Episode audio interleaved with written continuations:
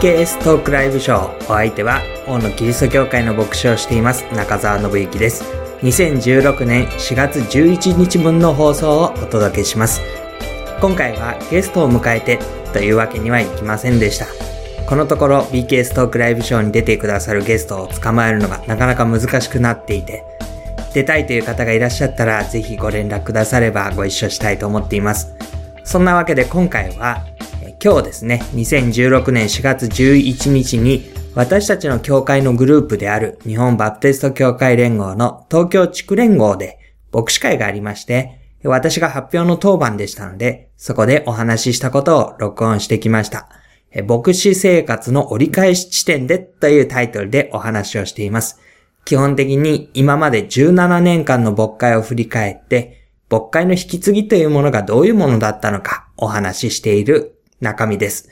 興味のある方はぜひお聞きになってください。では、今回の BK ストークライブショー始まります。今回は、えー、牧師生活の折り返し地点ということでお話をしたいと思っています。というのは、えー、私自身の話をしようとしているんですけれども、17年目になりました牧会をして、で、43歳になります。ということは、あと17年経つと60になるんですね。という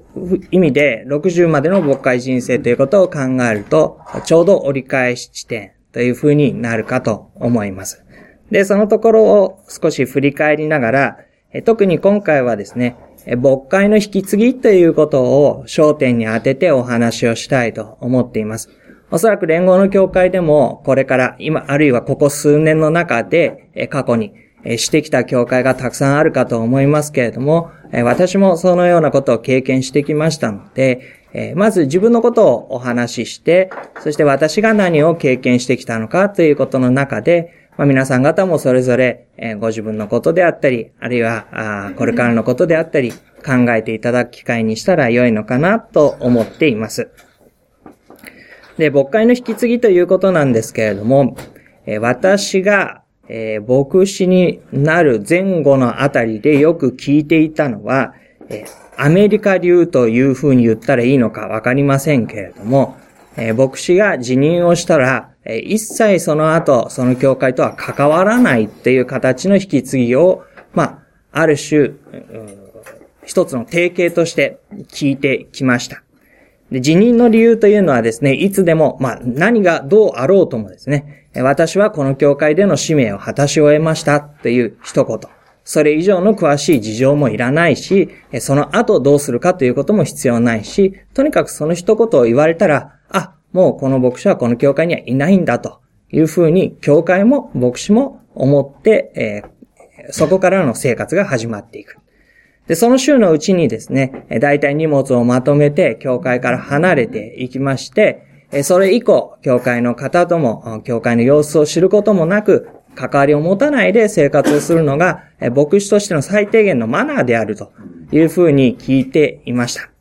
で、まあ、そんなもんなのかなと思いながらですね、えー、生活をし始めたわけですけれども、まあ、こと連合に限って言えば、その常識というかそういうものには全然当てはまらない教会がたくさんあってですね、えー、およそ、おそらく、前任の牧師が教会に関わってる方が多いんじゃないかと思うんですね。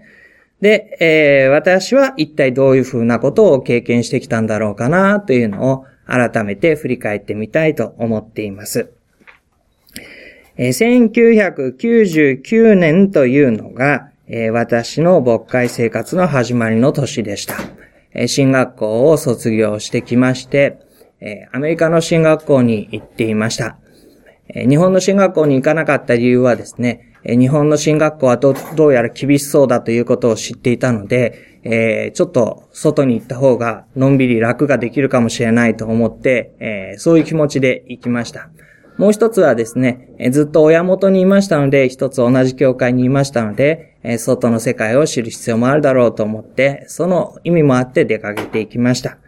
その3年が終わった時にですね、え大野教会の方から牧師として招聘したいということで、え私も分かりましたということで、え牧師として戻ってくることになりました。で、えー、生まれ育った教会ですし、えー、牧師家庭の子供でしたので、えー、私の中では、その大野キリスト教会で牧会をするということがどういうことなのかというのをイメージするのは非常にたやすいことでした。で、それは、えおそらく生まれ育った教会を牧会するということのメリットというかですね、えそれの一つであろうと思います。まあ、人も分かっているし、地理も分かっているし、教会に対する愛着もあるし、で、えー、大体前任の牧師がどういうふうにしていて何がいけないのかも分かっているし、自分ならもっとうまくできると思ってですね、基本的には帰ってきたわけですよね。で、その時には結構意欲があってですね、こうしよう、ああしよう、これをこうすればうまくいくはずだというふうに思いながら帰ってきたわけです。で、最初ですね、えー、クロスロード協会という、その当時、大野協会の株分けの衛生協会の一つになっていました、クロスロード協会の牧会を担当することになりました。およそ1年、1年半ぐらいの牧会をして、そして大野の主任に戻るという形になりました。で、教会の方々にとって戸惑いはなかったのだろうかなというふうに思うことがありました。というのは、まあ、小さな頃から知っている、えー、悪ガキのですね、えー、牧師の息子がいきなり牧師面をして帰ってきてですね、えー、偉そうに何を言ってるんだという話になるだろうと思っていましたので、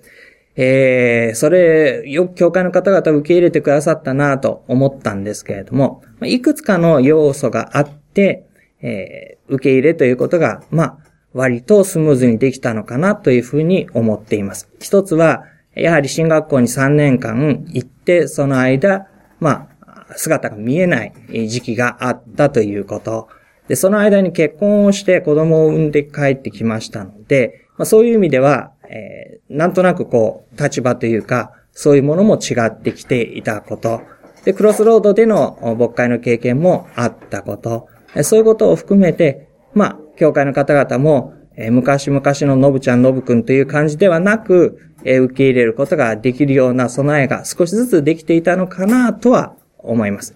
が、やっぱりそれでも難しいところはおそらくあったんじゃないかと思うんですが、それを、まあ、教会の方々それぞれに乗り越えてくださったっていうのが、おそらく大野教会の方々の本当の素晴らしさのところだろうと思っています。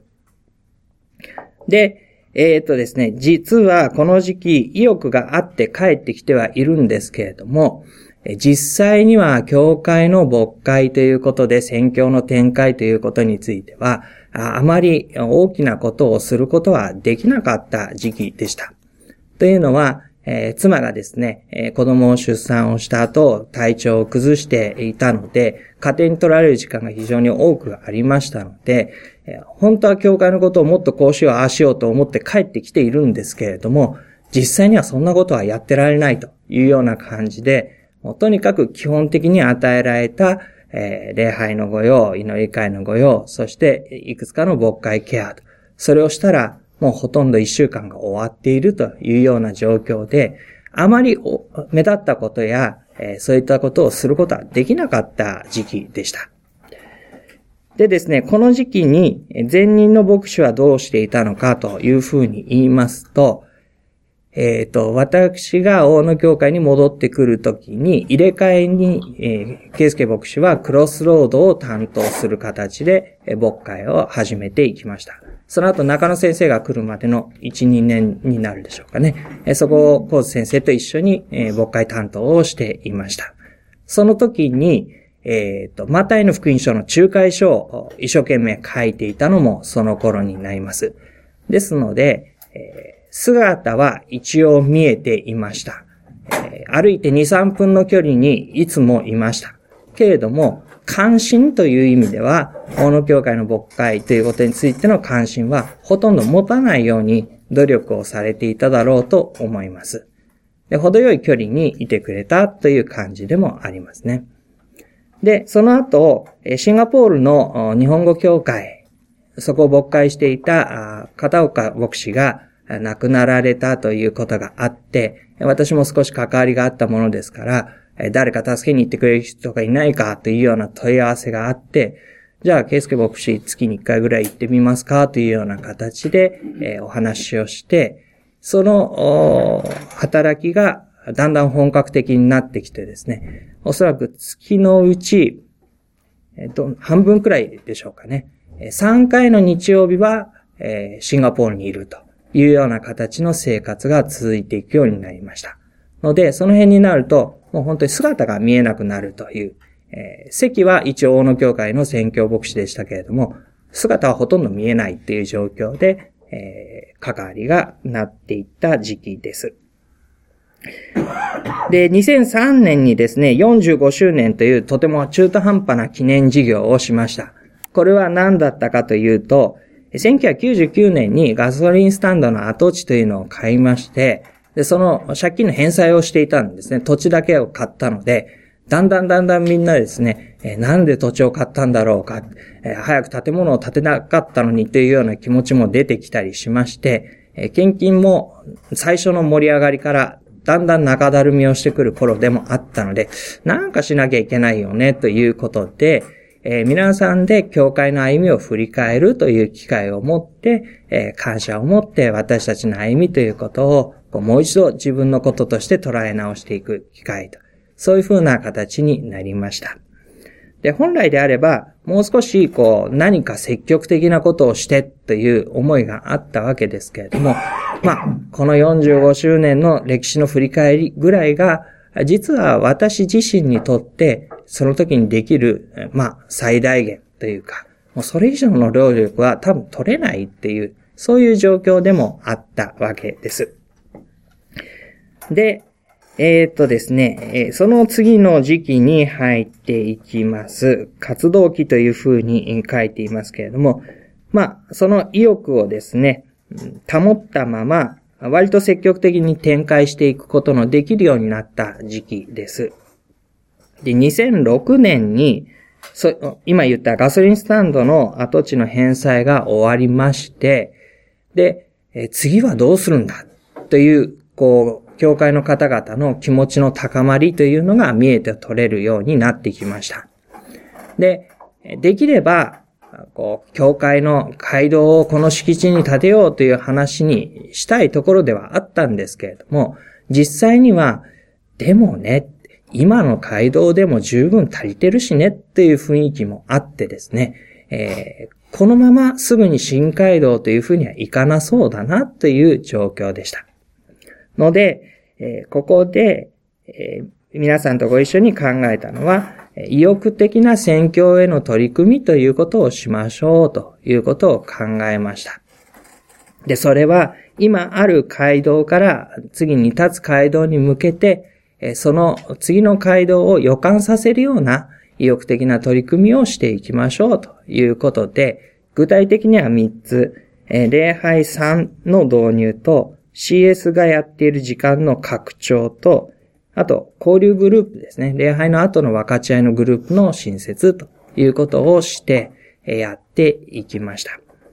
で、これはですね、表向きには街道ができたらという、そういうところを見据えての宣教の展開でしたけれども、私の中ではもう少し違う思いというか意図がありました。で、このことを始めていこうとするときにですね、えー、この辺で、だいたい7、8年私も牧会生活が経っているので、まあ、借金も返し終えたし、えー、だいたいこのくらいでやっとけば、かもなく不可もなくやれそうだなという感触が出てきているわけですね。で、もともと、こう、引き継ぎをした時に言われて非常に気が楽になっていた言葉というのは、まあ、牧師の引き継ぎっていうのは、半分に減って当然なんだと。もう現状維持なんかできたら万々歳のことで、成長なんてことはありえないから、まあ気楽にやってくださいというふうに言われたのがあって、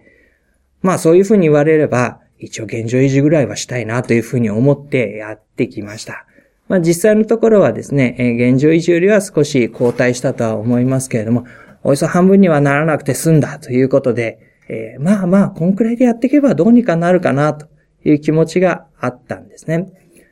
と同時に、いや、でもこれをあと20年もやり続けるのは、なんとなくしんどいよなっていう気持ちもありました。っていうのは、こう自分が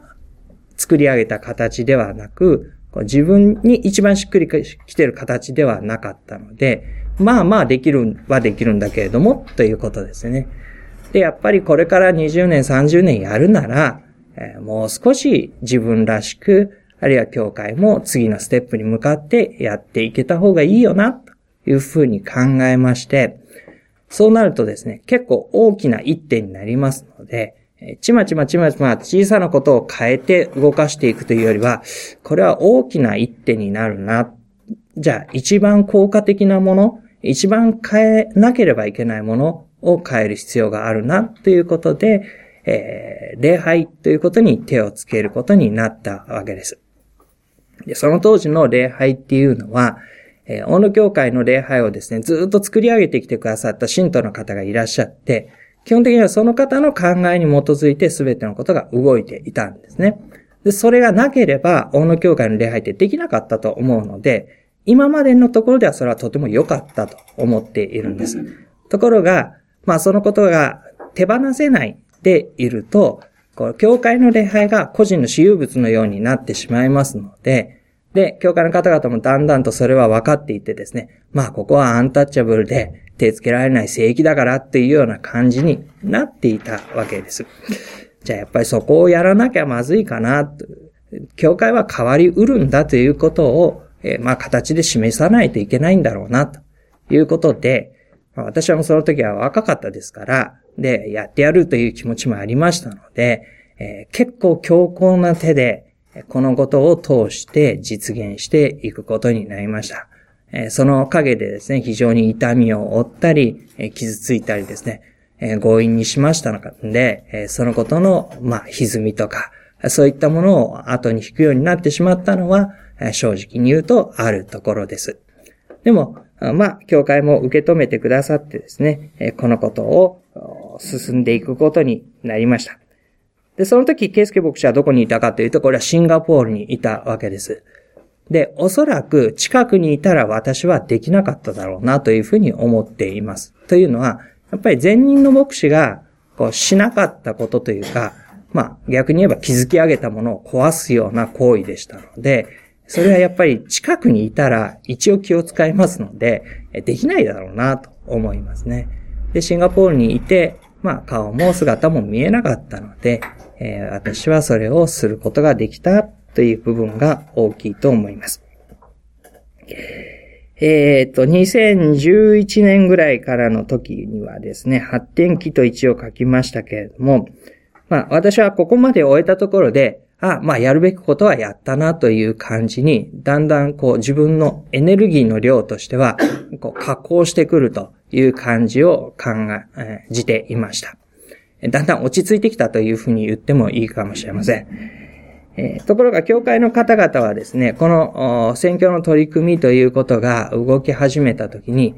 さあ、次は街道だというふうになっていきました。え特に、えー、70代前後の方々、その時ですね。その方々が、今ならできる。今なら自分たちもお財布があるし、でき上がった後に自分たちもまだ10年、15年そこで教会生活が、えー、十分なものとして楽しめる。で、そのうちに立ててほしい。で、それよりも後になると、もうどういうふうに貢献できるかもわからないし、どうせ出来上がっても後を葬式してもらうだけになると、それは嫌だから、今立ててほしいというような機運が盛り上がってきたんですね。で、実際にそういう、まあ、上の世代の方々っていうのは結局、ケイスケ牧師と一緒に、え、教会生活を、教会を立て上げてきた方々でもありましたので、その方々のやりたいという声があり、まあ、お財布もあり。でも実際には、そのことをこう作り上げていき、その後になっていき、まあ、その最初のお財布はあるんですけれども、後のお財布ですよね。返していくという部分を担っていく世代を、どうしても掘り起こしていく必要があって、そこがどういうふうにくっついていくかなと思っていたんですが、一応そこの層も、こう、じゃあ街道やりましょうということで、えー、合意をしていくことができたので、この街道の建設ということに向かっていくことになりました。で、この間にですね、スタッフの間ではいくつかの移動がありました。2009年頃だと思いますけれども、瀬山伝道師が定年を迎えて退職。で、11年には、ユースとシーカーズの担当として、中村博明牧師が招聘され、そして2011年頃だと思いますけれども、シンガポールの働きに一応の区切りをつけて、ケイスケ牧師が戻ってきました。で、ケイスケ牧師はこの後ですね、ちょうど東日本の大震災が起こった時でしたので、そちらの救援ということに、えー、飛び回るということになって、まあ、シンガポールから帰ってきても割と教会とは離れた活動をしていた時期です。で、えー、そういう中で、えー、そうですね、街道の建て替えと合わせて石井美恵子伝道師も退職ということで、えー、結構スタッフのチームも変わった状況の中で街道の建設を迎え、そしてそこからの新しい歩みが始まっているという現在になります。で、えっと、右の下の方にですね、図を書いておきましたけれども、ちょうど45周年のところから始まって、えー、選挙の取り組み新街道を現在というふうにぐるっと一回りしたような状況になります。これは意欲があって活動ができなかった時期から、意欲があって活動ができた時期で、えー、その後意欲が落ち着いて、まあ活動は続いていった時期で、今は、えー、意欲も活動も落ち着いている時期という感じで、ちょうど一回り16、7年でしてきたのかなと考えています。で、えー、僕会人生のこと考えると、まあ、60までにもう一周はおそらくするんだろうと思うんですよね。っていうことは、もう一つ何か大きな取り組みはするんだろうな、とは感じているんですが、まあそうすると大体借金も返し終わった60ぐらいになるので、えそこが一応の大野教会との歩みの区切りになっていくだろうと思います。自分の人生だけで言うと90ぐらいまで生きると考えれば、えー、15、6年で一周ですから、あとですね、60まで一周。で、その後もう一周が75まで。で、まだ元気ならもう一周。だいたい90ぐらいまでいけるのかなと思っているので、そう考えると折り返し地点よりは4分の1周分しか回ってないことになるんですけれども、まあ、でも、この教会との関わりで言えばおそらく、35年ぐらいの関わりの中の半分、一周分を回り終わったところかなと感じています。で、そんな風に振り返ってみていますけれども、えー、もし17年後ですね、私が牧会を引き継ぐという時には、どういう風にしたらいいかなということを一応自分なりに、自分のこととしてですね、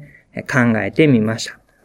で一つは、えー、引き継いでも倒れない教会形成をしておくのが、えー、一番の準備なんだろうなというふうに考えています。もう一周回ってくるその中で、えー、ますます教会と牧師の結びつきが強くなって、えー、私でなければならない教会というふうに作り上げてしまうと、それは、えー、後の引き継ぎに困ってくることとなると思いますので、えー、もちろん私も一生懸命しますし、えー、もう一周はですね、それこそ一番いい時期だとも思いますので、え、熱心に取り組みますけれども、その結果、教会がきちんと立っていくという、え、牧師で立っていくのではなくて、教会として立っていく、そういう形に整えることがどうしても必要だろうな、と思っています。で、えー、っとですね、えー、その時には私としては牧会者としてのけじめをはっきりつけたいというふうに考えています。えー、違う言葉で言えばですね、大野教会で私のお葬式をしてもらおうとは思ってないということですね。えー、教会で牧師の葬儀を出すというように、特別な形でね、教会としてお葬儀をしましょうというようなことで、え私は葬儀をしてもらうつもりはないので、そのところで区切りをつけたら、あとは自分で自分の責任で歩んでいくということにしたいと考えています。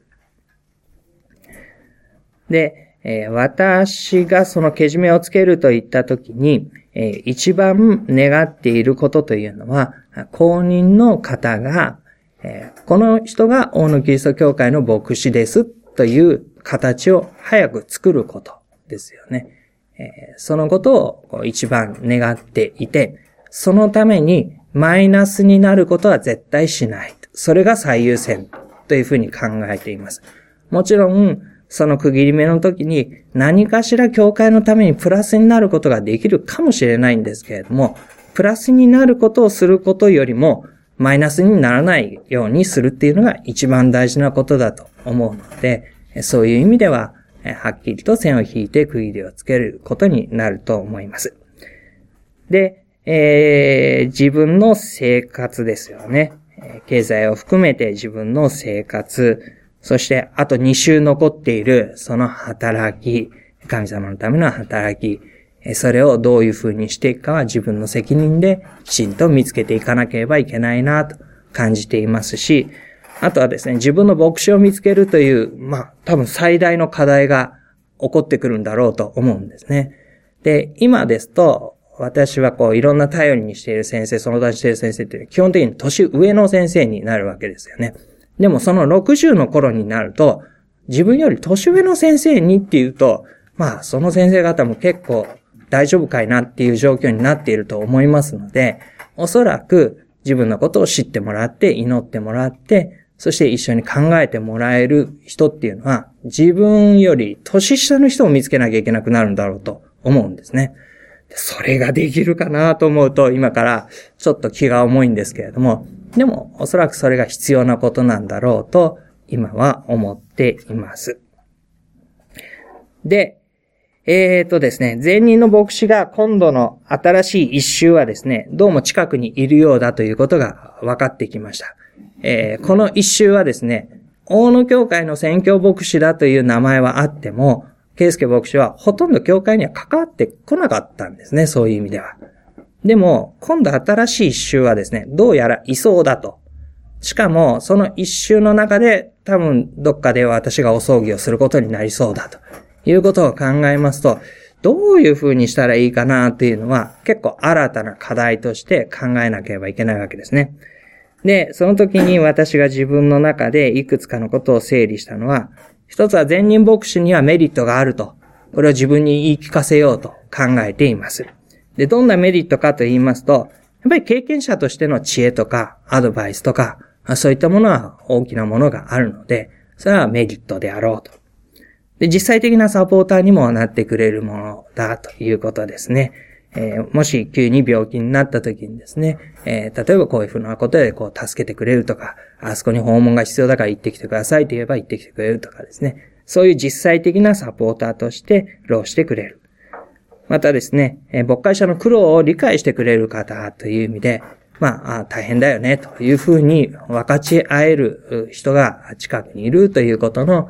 大切さですよね。えそういったことを覚えます。また、アクティブな信仰者ですね、奉仕者として、まあ、一教会員としてですね、え良い雰囲気を教会の方々の中に作ってくれるという意味では、非常に信頼できる、助けになる存在として、いてもらって嬉しいということです。また、緊張感を与える存在としてもいいのだろうと思うんですね。やっぱり、こう、この人がいると思うと、いないと思うのとでは違ったことがあるので、そういう意味では緊張感を自分の中に生み出す存在としてもいいだろうと思っています。で、もちろんデメリットもいっぱいあるんだろうとは思っているんですけれども、何よりも、こういったですね、今まで神様のために働いてきた牧師先生方を、ちゃんと生涯を全うしてもらうのが、実は私の国会の責任の一つでもあろうと考えているんです。えー、それこそさっき名前を挙げましたけれども、瀬山伝道師でもですね、えー、石井伝道師でも、えー、圭介牧師でも、まあ、高成績を来てますけれども、